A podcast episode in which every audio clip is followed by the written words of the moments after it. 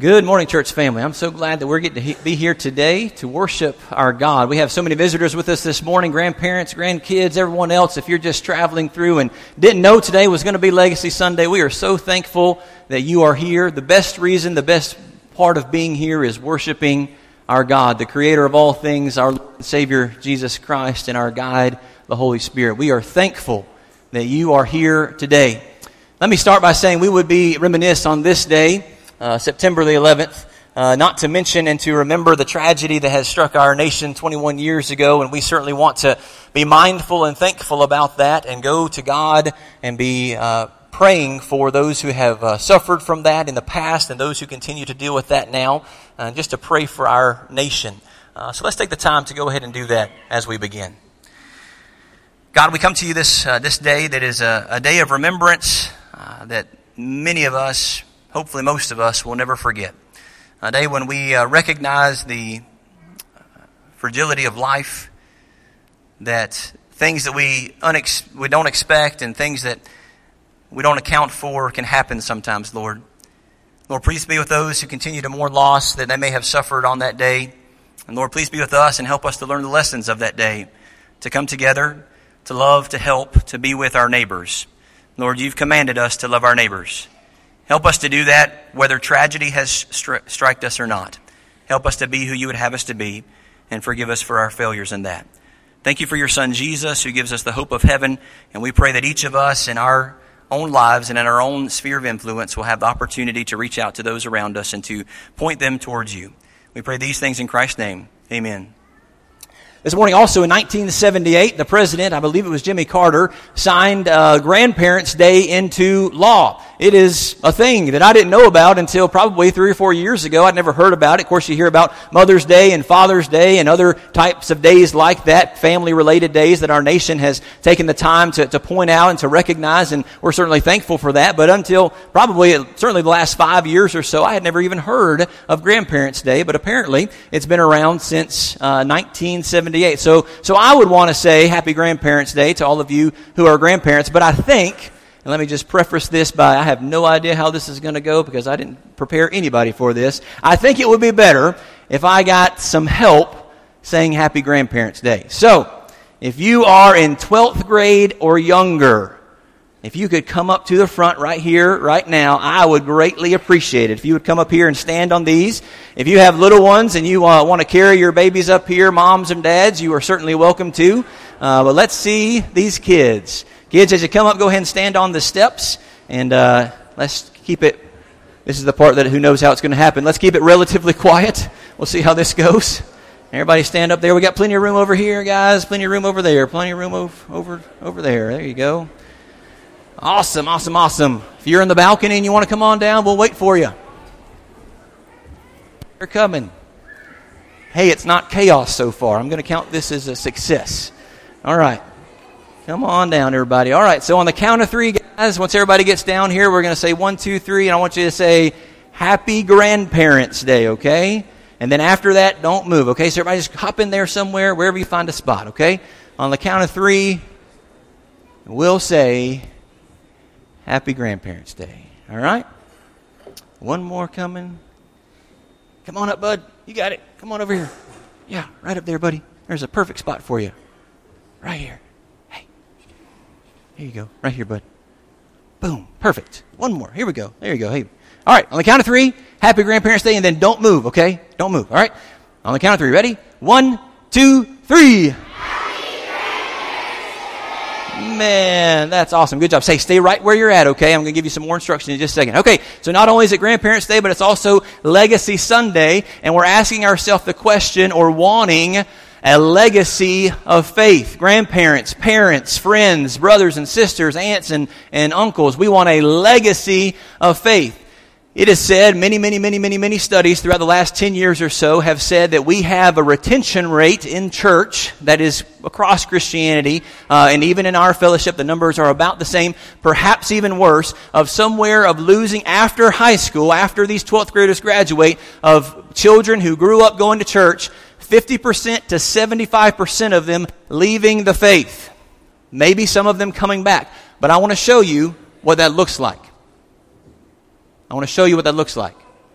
Kids, I'm going to come by you and I'm going to say go, go, stay. If I say go, when I point to you or touch your shoulder, go sit with your folks. If I say stay, stay where you're at.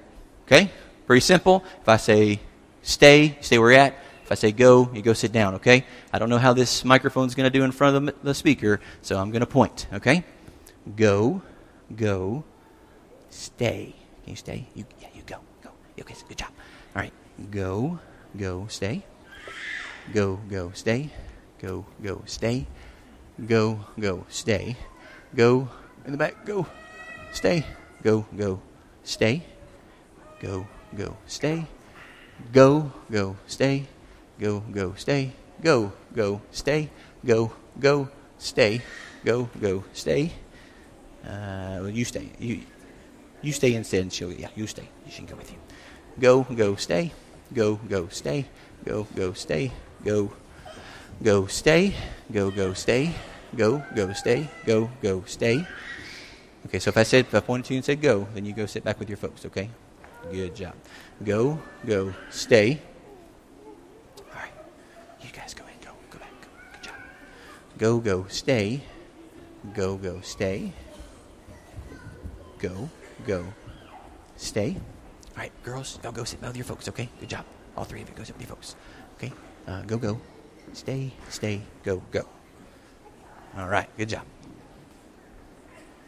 Got to get big man.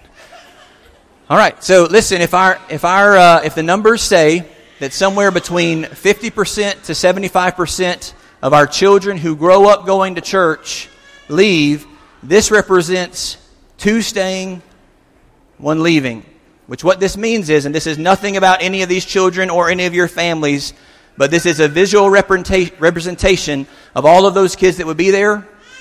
This many kids out of that group would wander from the faith and maybe never come back. One of my kids is up there. One of your kids might be up there.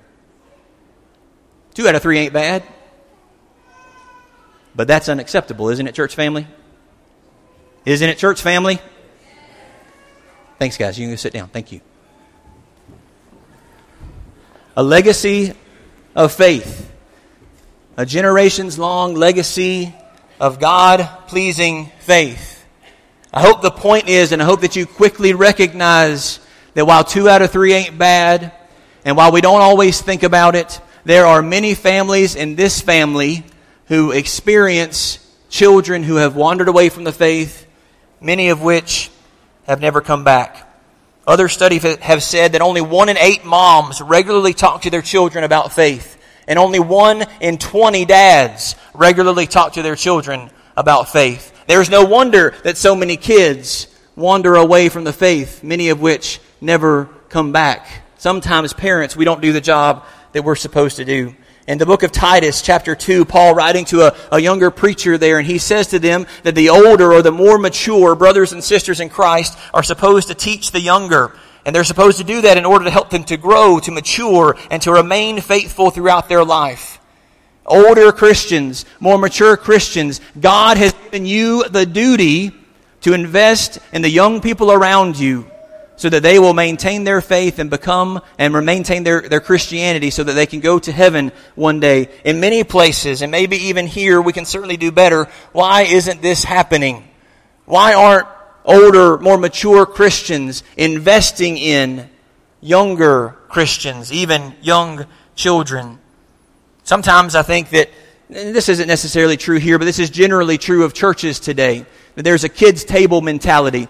You've been there, right? Thanksgiving meal, and it's time for everybody to come together and time to eat. Well, where do the kids eat? Well, they don't eat at the adult table, do they? Because you want to have a little bit of peace and quiet. Maybe you have a different kids table. Maybe even the kids table is in a different room, just trying to get a little bit of peace and quiet so some adult conversation can happen. You've been there probably.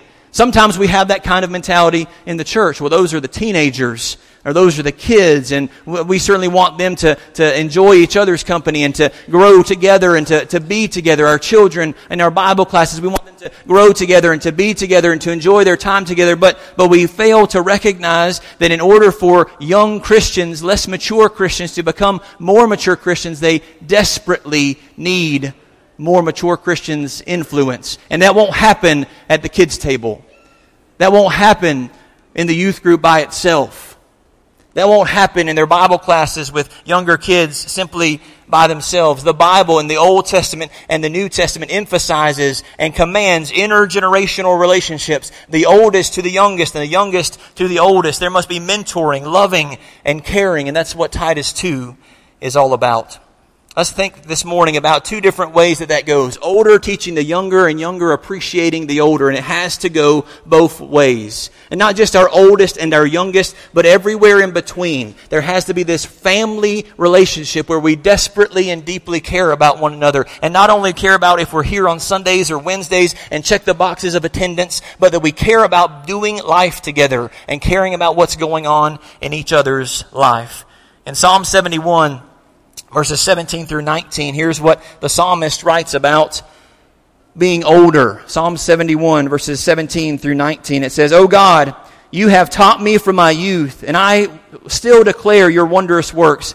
And even when I am old and gray, O God, do not forsake me until I declare your strength to just this generation, your power to all who are to come. For your righteousness, O God, reaches to the heavens. You have done great things, O God. Who is like you? Notice again the desire of this older psalmist to say, God, even when I'm old, don't cast me off. God, I still want to be useful. God, I still desperately need you. Older Christians, more mature Christians, and whatever that is. And well, listen, when I say older, let's and remember, I'm not talking necessarily about an age, maybe a maturity level, but let's even recognize that during the Roman Empire in the first century, it was expected that you would be dead by the time you were 40. So when people, when they're talking about older Christians in the New Testament, they're not talking about 60 year olds, 70 year olds, 80, 80 year olds. They're talking about 30 year olds.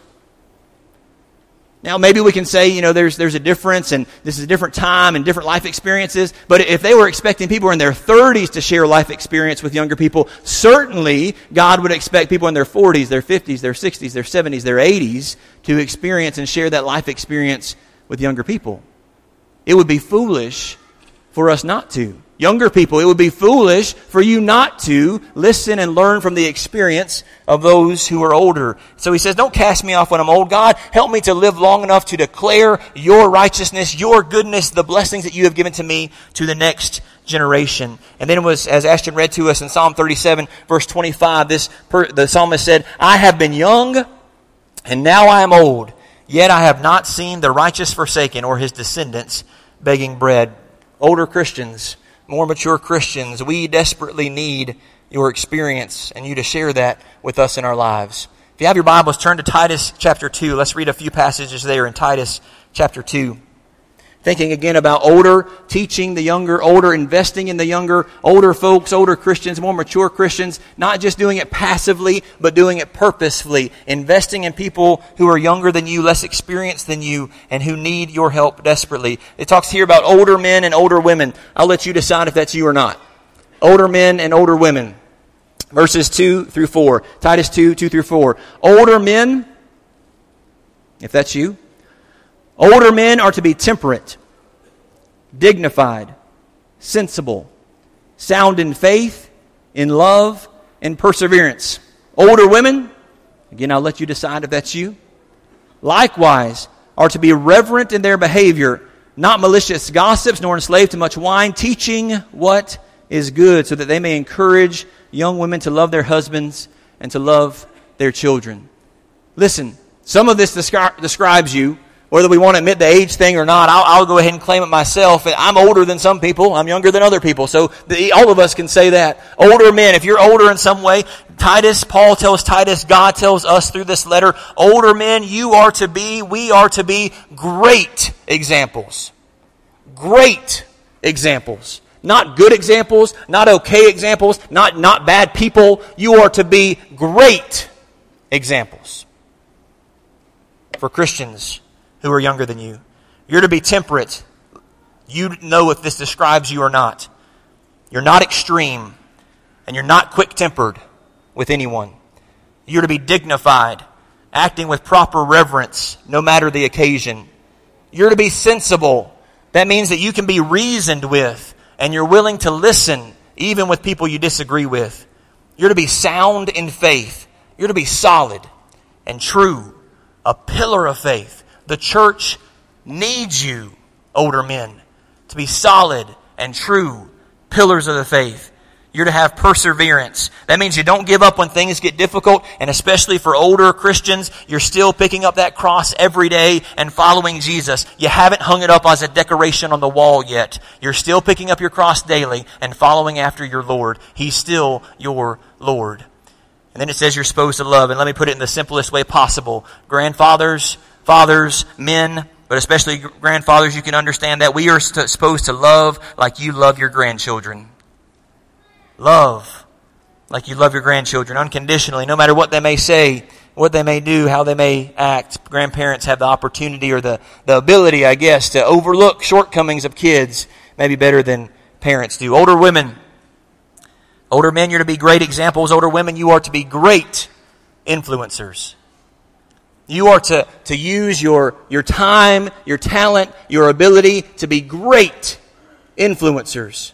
Sometimes we, we think about uh, that, that men are leaders and, and, and women aren't, and that's just simply not the case. Women, you are to be older women, more mature women, whatever it is, you are to be great influencers. You're to be reverent, handling any situation appropriately. You're not to be malicious gossips. Now, that, that's kind of stereotypical that we say that women are gossips, maybe, but let me, let me su- suggest it this way that that speaks to the power of your words, ladies. Maybe even more so than men. It speaks to the power of your words. Don't be malicious gossips. Instead, use your words and the influence that they carry, the importance that people hear what you say as moms, as grandmoms, as sisters. Use that wisely. Don't give it up. Not enslaved to much wine, not enslaved to anything other than God. Because if you are, you waste your example. You waste that influence. Teach what is good. You've got experience, ladies, that we all need to know about. Encourage young women to love their families and to bring glory to God. Older men, older women, you are to be great examples, great influences. This morning, if you look at your life, are you? Not just to your children, not to just those people who are in your home, but if we're a church family, and we are, are you great examples? Are you great influences to those people who are in this room? What about the younger? What about those of us who are younger than other people? And again, that's most of us in some form or fashion. We're younger than other people. Younger, we need to care for and appreciate those who are older than us in Leviticus chapter 19 and verse 32 and a, a list of the laws of God that the, the, book of Leviticus has and in connection with revering and showing reverence and standing in awe of God, it says that we are to rise up before and honor the gray-headed and the age, aged. Not just because of their age, but again because of their experience and their wisdom. We are to honor those who live honorable lives. In James chapter 1 in the New Testament, it tells us that pure and undefiled religion in the sight of God is this, that you care for orphans and for widows. Many times, those who are older in our culture are overlooked. And we need to make sure that we appreciate them, we honor them, and we care for them. Turn over to 1 Timothy, just a couple pages back. 1 Timothy chapter 5. Let's read verses 1 and 2. 1 Peter, excuse me, 1 Timothy chapter 5, verses 1 and 2. How are we to interact with those of us who are younger? How should we interact with the older as we appreciate them and love them and, and, and recognize their value? 1 Timothy chapter 5, verses 1 and 2. It says, Do not sharply rebuke an older man, but rather appeal to him as a father, to the younger men as brothers, the older women as mothers, and the younger women as sisters in all purity. It says, Don't sharply rebuke, but rather appeal. Appeal to older men as fathers, appeal to older women as mothers. Again, this idea of appreciation and honor. This congregation, this, this church here in Cookeville has, uh, this specific congregation uh, with Broad Street before has been here for 150 years. We have a, a long legacy of, of Christians being here and there are many who are here today who, who may be older and they don't get up in front of people as much. And, and we may not see them uh, up here on stage or teaching a Bible class, but they have been intricate and, and, and a vital part of the congregation in the past and, and are still today. Older folks, you need to realize that. You're still an important part of this congregation today. Younger folks, we need to appreciate them and show them honor. It says appeal. Why do we need to appeal? Especially to men. Because men, again, maybe stereotypically, but, but, but there's a reason for that. Men are providers. Men want to provide. They want to take care of. They want to supply what is needed.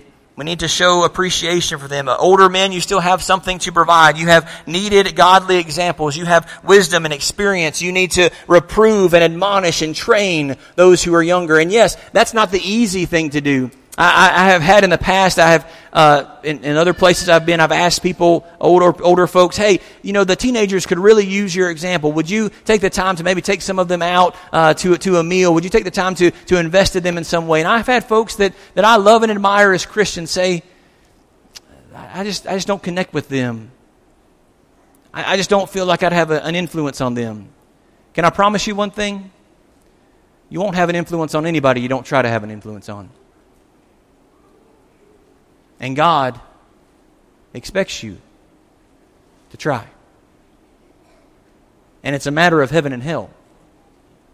Because as many as three fourths and as little as 50% of our children will wander away from the faith, and sometimes that's because they don't have other people invested in them. Men, Invest in the people around you. Older ladies, appeal to them as mothers. Again, appreciation, honoring the honorable, appealing because ladies, you have and we need to recognize that, that ladies nurture and they care and, and they have compassion. You have something to provide. There is comfort and there is love. And I don't always mean that in the, in the, uh, the cozy, comfortable way of love. Sometimes ladies, you are better at tough love than men are. Because again, most of the time I would say, the influence of your words, ladies, can maybe even be more powerful than the influence of a man's words because of the nurture, the care that you have provided. It can be tough love. There must be guidance and training. Look down to verse five, verse eight of First, First Timothy chapter five. Talking about here again this, this idea of honoring folks, honoring the older. It says in verse eight of First Timothy chapter five, but if anyone does not provide for his own, and especially for those of his household, he has denied the faith and is worse than an unbeliever. He says those who don't take care of their own, especially those of their of his own household, have denied the faith. They, they may be at church every Sunday. They may take up communion every week. They may sing out loudly. But if they don't take care of their own, it's as if they've denied the faith. They've wandered away from Jesus. They're saying, yes, I'm, they're, they're showing, yes, I'm dedicated to Jesus, but one of the things that the Bible tells us in the Old Testament, in the New Testament, and all through it, take care of those who are in need. Certainly take care of your own. Now here's, that's true for your family. That's true for your grandparents. That's true for your nuclear family, but, but I want you to do a, uh, me a favor. If you are a member here at JA, I want you to stop and look around. This is us. This is our family. And if we don't take care of our own, we're worse than an unbeliever. No, it's not the easy thing to do. For me to reach out to you, or for you to reach out to me, or for us to build these vertical relationships. That's not the easy thing to do. The easy thing to do is to show up on Sundays and Sunday nights and Wednesday nights, check the boxes, sing songs, take communion. That's the easy thing to do, but that's not what God has called us to do. God has called us to be His people. God has made us His children. God has made us his family. And there is an expectation that we will be there for one another. This is us. This is our family. Younger, care for the older. Older, care for the younger. Not one or the other, but both. Giving and sacrificing, both older and younger, so that we can have a generations long legacy of God pleasing faithfulness your family, our family, God's family. Do you want other people to invest and care about your kids' faith? Do you want other people to invest and care about your faith? Well, what are you doing to make that happen? It won't happen by accident because the easy thing will happen by accident. And this is not the easy thing. When I was in youth minister, we had a rule that for every trip we went on, we, would have one adult for every five kids to try and keep the teenagers wrangled as best we could. And sometimes that worked and sometimes it didn't. Let me suggest to you, let me encourage you, parents, especially grandparents as well. In this effort that we have to help our children, our grandchildren, our aunts or uncles, our nephews, our nieces, people just at church, what if we tried to purposefully? What if we didn't do it accidentally? What if we didn't try and do it in, in some sort of surprise ba- way? But if, what if we purposefully, as individuals and as a congregation, tried to have every five adults for every one kid? What if every teenager, what if every middle schooler, what if every, elementary schooler had five Christian adults at JA who were spiritually invested in them, who would pray for them regularly, who would take them out on meal to meals, who would take them to the park, who would spend time with them and show them the love of the family of God. My challenge this morning for those of us who are here all the time, and if you're not here all the time, my challenge for you. Invite each other, older and younger, into your lives. If you're invited into the lives of someone else, accept that invitation. Care, invest, struggle, rejoice with one another. There are already too many lost people in this world for us to lose the ones that are already here. Did you hear me? There are already too many lost people in this world for us to lose the ones that are here. But if we don't do it purposefully, that is exactly what will happen. Brothers and sisters, friends, one day, Christians, followers of Jesus, will go to heaven, and others won't and it'll be that way for eternity. The Bible teaches us in Romans chapter 10, verses 9 and 10, that if you believe that Jesus Christ is the resurrected Son of God, and if you'll name Him as your Lord, the meaning you'll do things His way and not your way, then you can have righteousness and salvation.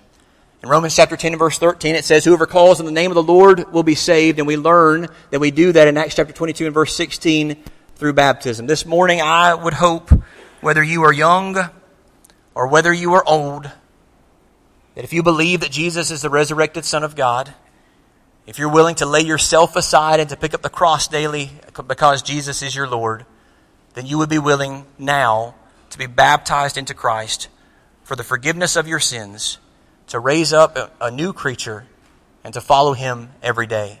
And I want you to know that if you do, this family will help you. We won't do it perfectly because we're not perfect but we'll try our best to help you get to heaven. And we'll expect the same from you. Older men, older women, younger men, younger women, if you look in your life today and you see what God has said about uh, our care and concern, our love and devotion to one another, and you find yourself lacking, make that right today. You can make it right right this second where, where you're sitting, but don't just make it right now. Make it right the rest of your life. Care about, invest, love one another. It's our practice here at Jefferson Avenue that we're going to sing a song here in just a second. We have these front pews open.